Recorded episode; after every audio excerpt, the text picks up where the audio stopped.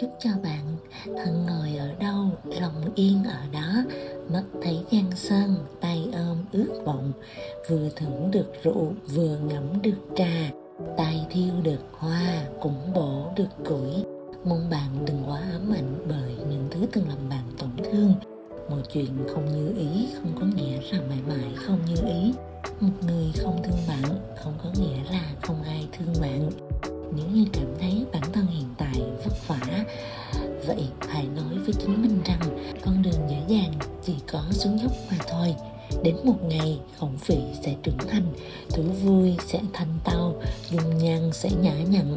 Vì hy vọng bạn vẫn mang theo bên mình một trái tim thuần khiết, một tâm hồn thảnh thơi và một phong thái ung dung trước cuộc đời nhiều bão tố này. Mong có người cùng bạn làm bạn khắp nơi.